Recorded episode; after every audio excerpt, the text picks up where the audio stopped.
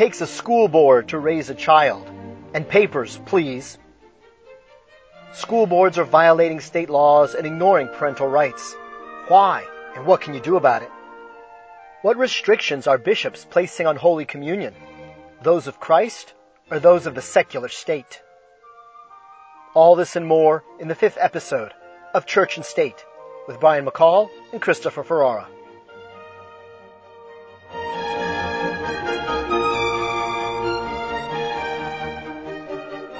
Welcome back to another episode of Church and State with Christopher Ferrara and Brian McCall.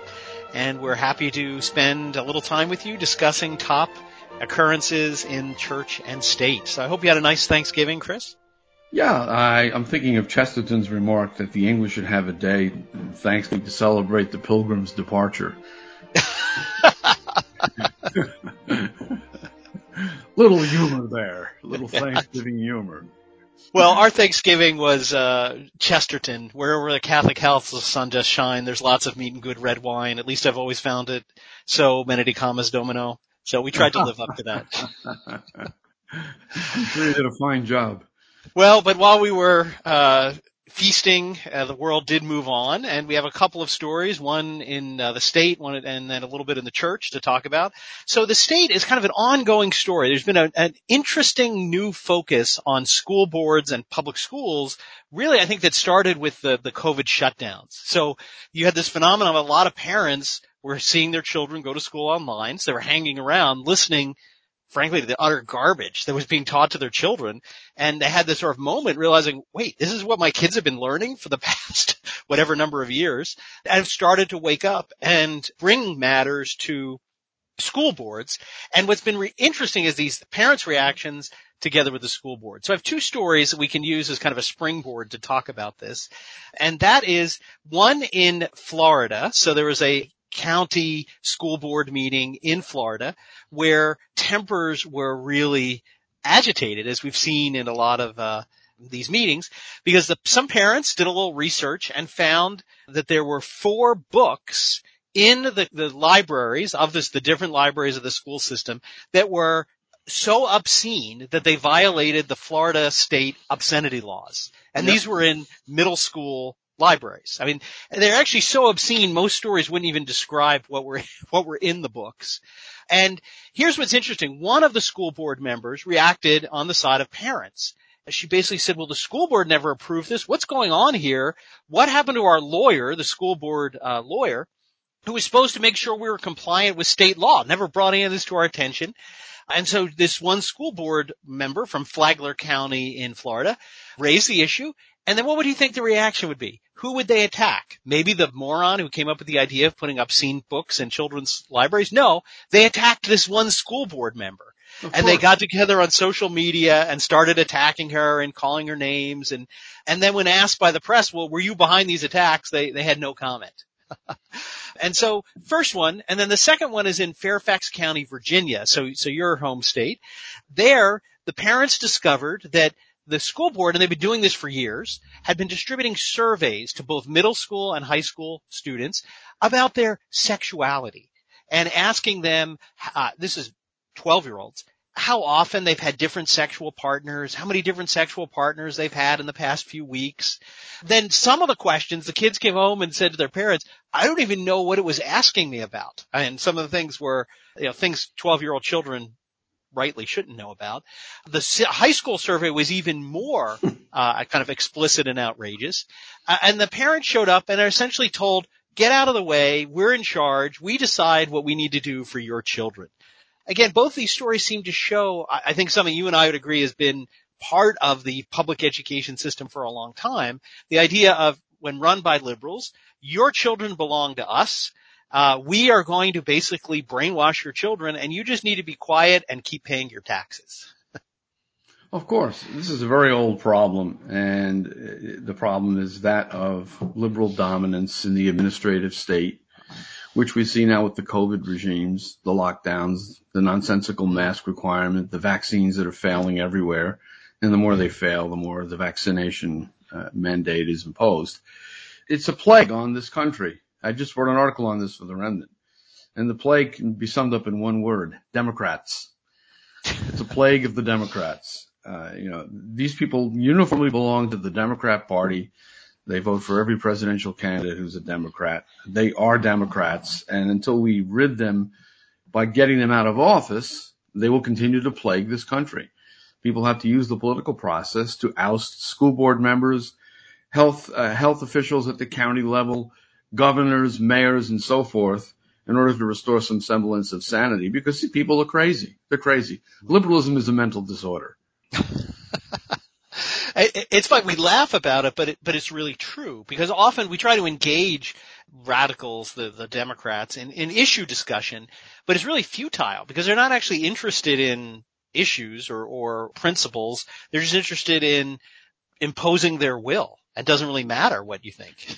They've lost the use of reason and you know, we as Catholics have always been taught that sin, particularly mortal sin, the gravest of sins, to which all of us are prone, take heed lest you fall, says St. Paul. Hmm. That kind of sin darkens the intellect. So you lose the use of reason. These people are irrational. They don't respond to logic. They can't follow a syllogism. Uh, they are ruthless in the pursuit of their emotivist aims. They feel this is right or that is right, and they will impose it upon you based upon their emotional reactions to what they consider to be injustices, which are actually the correct order of things. Hmm. So we're dealing with a pathological personality, i.e. the liberal, that has managed to insinuate itself into governance at all levels of this country, which is why the election of Trump in 2016 was a political miracle. And which is why the powers that be united as one throughout the globe to bring down Trump. Uh-huh. Because he represented something that was completely unexpected as a political development given the ascendancy of these crazy liberals. They are in fact lunatics at every level of government. You know, they call us extremists. Really? We're talking about people who think that boys can become girls, girls can become boys. You can put boys into the girls' bathrooms. You can kill babies by the tens of millions. You can yes. tell children that they should transition sexually and give them puberty blockers without parental consent. These people are absolutely stark raving mad. They are running the asylum and they call us extremists. That's what we're doing. Well, and with. you can see in both of these stories what they want to do. Want to do is expose children to these uh, to obscenities, to sexual perversions, as early an age as possible. I mean, this was the battle over so-called sex education decades ago that that many people fought in, which, frankly, compared to what they're doing now, looked uh, looks pretty mild, but it, it, was the principle they wanted to get in there, expose children earlier and earlier and earlier so as to corrupt their imagination, to put ideas in their mind. I mean, in many ways, what they want to do is the devil doesn't have very much to do to tempt children if they're doing it uh, for them. But is this, is this sort of a communist Marxist technique to go after the children in this way? Well, I think the problem we're dealing with is broader than communism, yeah. broader than right. Marxism. It's the non serviam of the devil himself manifested mm. in politics. I mean, the situation we are in today is the end result of the so-called age of democratic revolution, which was preceded by the philosophical revolution, which was preceded by the religious revolution sparked by Martin Luther. Pope Leo traces the whole development in his encyclical Libertas. He shows how first came Luther, then came the philosophical rebels, then came the political rebels, and now we have what he called final disaster, the ascendancy of the liberal nation state, which recognizes no authority higher than itself. And if anybody objects, well, he has to be ostracized, ridiculed, destroyed politically and socially. And this is what uh, Alexis de Tocqueville noted back in the 1830s when he was visiting America. He said nowhere has he seen less tolerance for differences of opinion than in the United States of America. Now back then he was talking about the intolerance of liberal opinions. Right. now quite the opposite has happened. Liberal opinion is in the ascendancy. And if you step outside the circle of accepted thought, you're ruined. The only option here is, again, the political process. Parents have to become activists. They have to run for school board positions.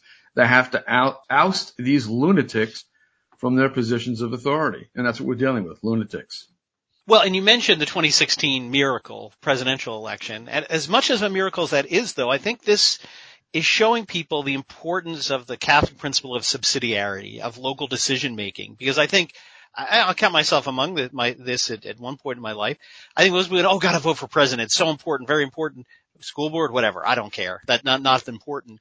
But I think what we're seeing, you mentioned health officials, school board officials, that these, these people who hide in the shadows, they're not, they're not on CNN all the time, uh, actually have more influence over our lives in many ways than the president of the United States. Yeah, we've seen this uh, tug of war between the federal government and the states in our so-called federal system. There's a hmm. kind of oscillation going on. Uh, sometimes there were, during the uh, COVID dictatorships as they were emerging, there was an appeal to the federal government to override the liberal state hmm. governors. Uh, because the governors in these blue states were tyrannizing people far more effectively than the federal government could. Uh, on an issue like uh, so-called gay marriage, the Defense of Marriage Act was federal legislation. Right. That was designed to override state protections, so-called, for marriages between two men or two women. Again, this is constant tug of war, but the only thing that's saving us now at this, at this given point in the process is whatever remains of the federalist system. So this pandemic, take the example of problems in the state. The pandemic actually is a virtual event. It's not a real event. It exists only in the political spaces controlled by Democrats. If you go to Florida, where I was recently to give a lecture, uh, people have moved on. They're living their lives normally. Uh, you know, people are obviously uh, succumbing to this virus, principally the elderly with comorbidities, who can be taken out of this world by something like pneumonia or even a common cold. This is primarily a problem for older people, but the pandemic as such doesn't really exist because a pandemic means a universal affliction mm. that affects people of all ages. A plague, a literal plague that's killing young people, people who are not so young and the elderly indifferently. But the pandemic that we're talking about is a creation of the media and Democrat operatives. So if you get out of the spaces that they control into the red states, then you'll see that the pandemic really isn't a reality of our lived experience as Americans. You, you escape the bubble created by the media and you, you find yourself in the real world example, the Florida being the most shining example of that. But the control of liberals is so precisely correlated with these COVID dictatorships and these, these boards of education who are exercising dictatorial authority that even though state law mandates certain things, Democrat controlled localities are imposing their will right down to the level of local school boards, the mayor of a particular town or the county commissioners often in defiance of state law, impose draconian liberal measures such as mm. COVID restrictions and these outrageous Board of Education programs in defiance of the governor or state law. So again, this is a plague, a plague of these lunatical people who belong to the Democrat Party who have to be ousted from office by the political process. You know, we have an obligation to participate in that process, even though sometimes it seems like it's a choice between a liberal and somewhat less liberal candidate we have at least a duty to mitigate the damage to the common good by voting for the most conservative candidate available. Uh, we can't do nothing. So the political process is a way out. Another option is the federal judiciary, and I'm involved in that in various litigations against tyrannical overreach in the name of limiting the spread of a virus whose spread has never been limited. Well, and I guess our last, my last thought on these stories is it's interesting to see non-Catholics, who are mostly people present at these meetings, waking up or discovering principles uh, the Catholic Church has always upheld. So, for example, and looking into the the arguments going on in uh, both the Florida and the Virginia case, a lot of the parents were saying, "Well, wait, we're the primary educators of our children. We're responsible for our children's education." and you need to answer to us, right? We don't answer to you. And this is really what the Catholic Church has taught for centuries. I mean, most directly and recently Pius XI in his encyclical on Catholic education that the parents, that's the whole reason for marriage, that primarily is for the rearing and education of children. And now parents can delegate that and can get help maybe through schools or other institutions, but ultimately the buck stops with the parents, that they are the ones who have to answer for the education of their children. I, it's interesting to see even non-Catholics have waking up to this principle, which should be pretty obvious. Well, what what is political society if not the assembly of families who are the cells of political society? Mm. If you destroy the cohesion of the family, you destroy the political society. And right now our political mm. society is coming apart at the seams because of this sustained attack on the so-called mm. nuclear family, which is God's plan for humanity. A man, a woman, and their children, reared to believe in God and to follow his commandments. Uh, if you take away that element of social construction, you have chaos, which is what we're experiencing now. So we have to, as, I, as I've said, use the political process to try to bring back, as, as Leo put it, the form and pattern of the Christian Commonwealth using, he says, the cankered modern liberties to the extent that, to the extent that we can without violating morality or our consciences. We have no choice. We're stuck in this democratic framework and we have to work within it to do the best we can under the United States Constitution, rightly understood as a document which grants certain rights and privileges under God, which are subject to the limitations of the divine and natural law. So, you know, we lawyers who take an, an oath to the Constitution and happen also to be Catholics do so with that understanding of what the Constitution means. At least we can appeal to that document, the rights of man, as Cardinal Ottaviani said. It should not surprise us that we appeal to the rights of man when the rights of God are not respected. Hmm. So that's our option in this society. We have to use the rights of man to do what we can to bring about a vindication of the rights of God. And subsidiarity is part of that, that process. The church wisely says political authority should always be delegated to the lowest possible level where it can be exercised. The hmm. matters that pertain to individuals should be exercised at the local level. The matters that pertain to the national common good, such as the national defense, should be exercised at the higher level. But that relationship has been completely fragmented in modern political circumstances. Yes. There's a constant combat now between localities and the federal government over who does what and whose authority operates in a given sphere of activity. Well, and uh, you'll appreciate this, but I usually say basically any decision that's made at state or federal level, the only one that's going to win are the lawyers because no matter if the governor does it or the president, it'll always be met by lawsuits. so, so it's uh, creating a lot of work for lawyers that conflict. But yeah, I mean, speaking, I've just yeah, just yeah. Uh, just uh, completed some work on a Ninth Circuit case, which is uh, another abuse of local authority. Yeah. San Diego Unified School District has decided that school children should be injected with these ridiculous vaccines that are obviously failing and now require a third booster shot. Hmm. So we're talking about four inoculations within the space of a year.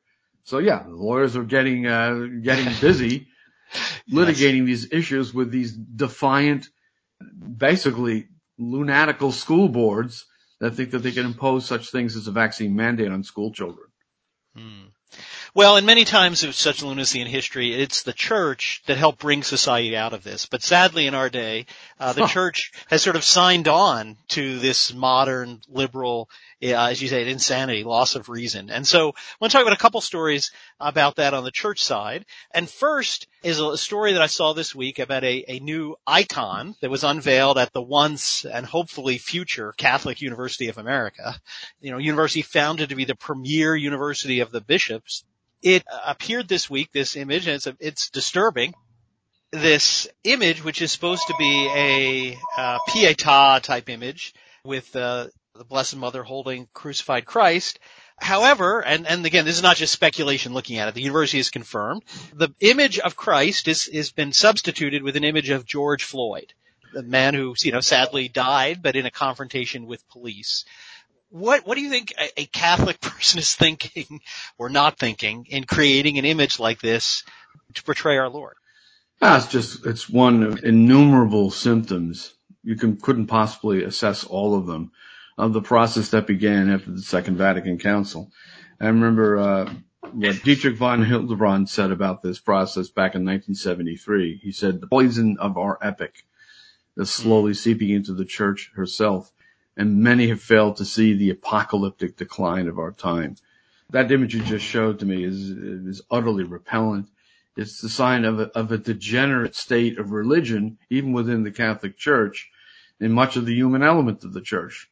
Church itself cannot be overcome ultimately by the devil because the gates of hell will not prevail against it, but there is no divine promise against corruption in much of the human element of the church. And that's what we're seeing here with that bizarre, ridiculous, disgusting, blasphemous image. Again, it really symbolizes in many ways, you know, what, what Paul VI said at the end of the council, that we too have the religion or the cult of man, that it's substituting man for, for God, and in this case for clearly just cheap political grandstanding. So, you know, every politician, you know, Democrats particularly want to grandstand and get a little soundbite and look like they're hip, you know, with it. And it's sort of sad to see these bishops and, and clergy kind of wanting, running behind them like, oh yeah, we can be on board too. Like, look, look what we did. We made an image with this, this George Floyd figure. It's, it's almost pathetic to see, you know, ministers of Christ you know, acting like this, wanting to get little sound bites for their wokeness. well, uh, Jacques Maritain, the deluded visionary who thought that the Second Vatican Council would usher in a new era in the church, was somewhat disillusioned by the time he wrote The Peasant of Garonne. Mm. And he, he, he was appalled at the spectacle of the church prostrating itself before the world. But that's exactly what Paul VI did in an effort to appeal to the world. You see, we're down with you folks. We understand the modern world and the wonderful things about technology and modern culture and right. we appreciate you. And a wave of optimism, said Paul VI, had flowed out from the council to the modern world to bless its many undertakings. I mean, the naivety, naivete there was just absolutely stupefying. And the optimism was fatuous to say the least and has been, to- has been revealed as totally worthless the whole enterprise of, of uh, opening to the world and a disaster. Paul VI himself said not long after the council that the opening to the world has become a veritable invasion of the church by worldly thinking, and now we're in the final stages of that. Uh, these these prelates, too many of them at least, and certainly the current occupant of the chair of Rome, uh, the chair of Peter, think uh, uh more about uh, carbon emissions than they do the salvation of souls. Mm. It's an obvious fact. And this pope is a great promoter of the divinely inspired vaccine, as Governor Hochul of New York calls it. right. Well, and it, it, reminds me actually, there's a church I went into once that uh, had Stations of the Cross created some time ago, and sort of like that image. Instead of our Lord, it portrayed Che Guevara, the communist revolutionary, as as our Lord. And again, in addition to being blasphemous, what's interesting about it is it's almost outdated these things before they put them up. So again, this was decades after Che Guevara appeared. I remember looking, just thinking, most people just think, what do you have that for? That, that's old news. And same thing with this. So they'll create this image and in two years from now, people will go, who's that? What, why is that weird image here? What, what is that? And sort of the rush to be contemporary or, or look like you're with the, the modern times, you're always actually looking like you're behind the times. Yeah, but there's a positive development here because I'm thinking of an article in The Economist that came out not too long ago, the title of which was, It's Trendy to Be Traditionalist. Yes. And the theme of the article was that yes. young people have had enough of this nonsense, of these pathetic old prelates chasing after the world, always about 25 to 50 years behind the times, with their polyester vestments and their ridiculous liturgies. And the young people who care about the faith, who still practice it, want the real thing, which is why they're mm-hmm. flocking to the Latin Mass centers, and which is why the nasty old man who sits on the chair of Peter is determined to stamp out that movement. He cannot comprehend how young people could have had enough of this insanity. The Church of Woodstock, if you want to call it uh, something that uh, relates to that era, Vatican II was the Woodstock of the church. And uh, now these these prelates cling to their memories of Woodstock, the Vatican II Woodstock, like people that went to Woodstock due to the the vinyl albums that they keep in their attics from the golden age of rock and roll. it's really quite pathetic. But the young people know what is what and they want the real thing. So uh, there is a positive development in the midst of this uh, sorry state of affairs with the nonagenarian and septuagenarian and octogenarian prelates, among whom is Francis. Yes, yes. Well, and one more story, and this uh, I read in a report by LifeSite News occurring in the Archdiocese of Berlin. So, as many of our viewers may know, last week or just the week before Thanksgiving, the U.S. Bishops Conference met and passed a document about the reception of communion, which, like most things they do, avoided the actual elephant in the room, the issue. But what about unworthy politicians who create public scandal by receiving communion. They, there was some talk about addressing it and they did what the apostles did at the feet of the cross and ran and hid and said nothing about it. so that politicians like Nancy Pelosi and Joe Biden are not having canon law actually enforced against them. So while they're allowed access to the sacraments, the Archdiocese of Berlin decided there are some more threatening, dangerous people that should be uh, denied access into the sacraments, and those are those who do not have their papers, their vaccine papers to show that they uh, have their imprimatur from the state to be able to go to communion. And they've said for Advent and Christmas, sort of bizarre, people who do not present their proof that they have received this thing cannot come into the church and cannot participate in the sacraments. But then they concede, well, on a few days, maybe on Sundays, there'll be a special service for them. so if you can't get into the real one, you get your own separate little service where you can all go, which if you're actually thinking like a health person and you actually believed the, the nonsense, you would think that'd be the worst thing to do. So if these people who are actually could get sick because they don't have the supposed thing to protect them, let's all put them all together and all get, get them all sick. But on top of that, they also banned communion uh, receive on the tongue, even if you have your papers presented that you are you're meeting there. So this is the where we've come, where the Catholic Church is discriminating against people not on the basis of mortal sin, but on the basis of some government diktat. Oh, you're perfectly entitled to receive Holy Communion if you support and even subsidize mass murder of innocent children. But now we have the new gospel, the new gospel of the with it modern church, according to which whoever eats the bread or drinks the cup of the Lord without being vaccinated shall be guilty of the body and blood of the Lord.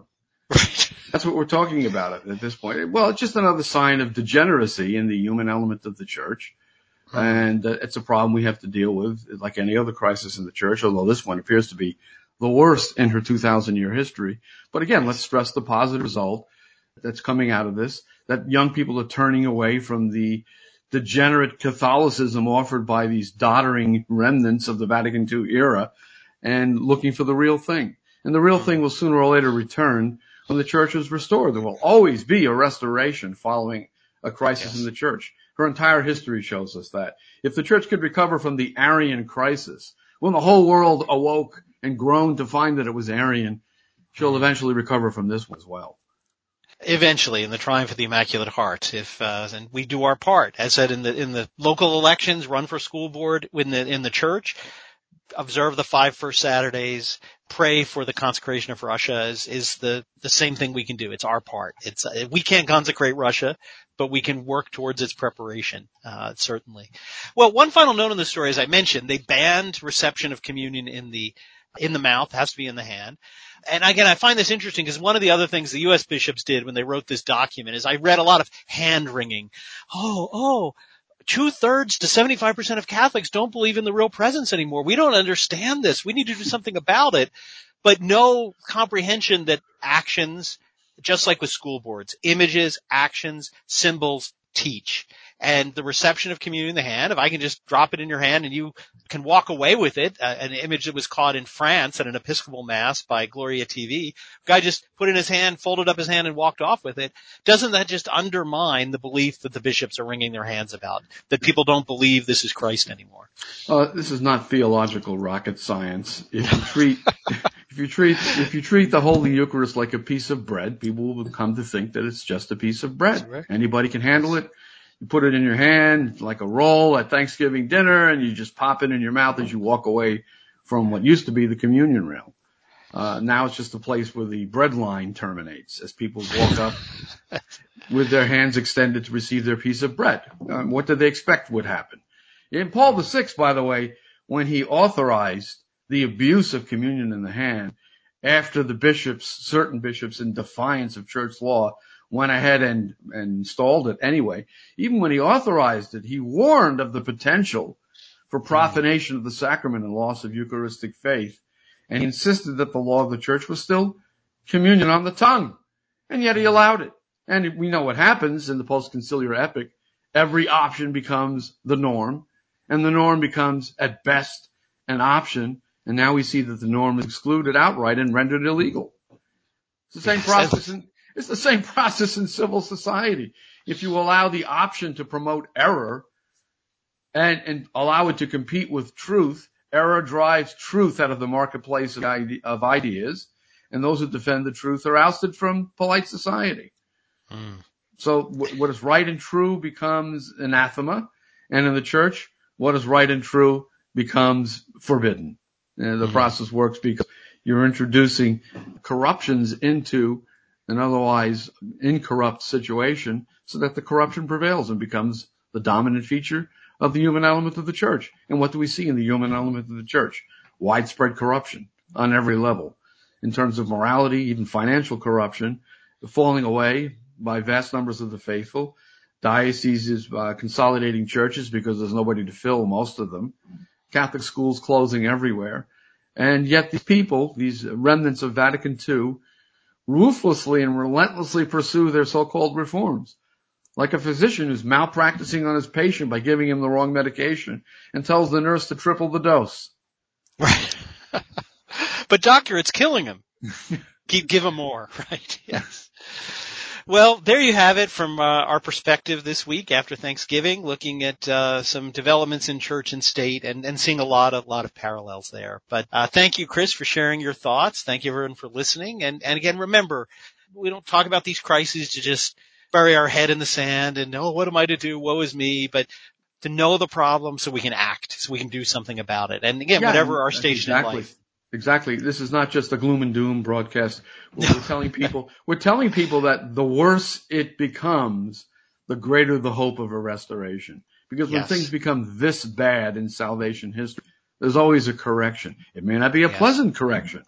God no. may have to do it the hard way. Yes. But we don't worry about things like that in divine providence. The Lord of history will take care of the situation. And we must never forget that each of us has his own individual end mm-hmm. on this earth to worry about. The end of yes. the world is coming for each of us, and that's our primary concern. The concern for the salvation of our own souls and those of the members of our own family. And again, we don't we don't end at our final judgment saying, God, why didn't you bring about the consecration of Russia? Because God's response why didn't you pray for it? And why didn't Trump get reelected, yes. Lord? Yeah. Well, well yes. well, that'd be an interesting conversation. But, well, again, thank you again. We look forward to seeing you next time when we'll discuss current issues in church and state. See you next time.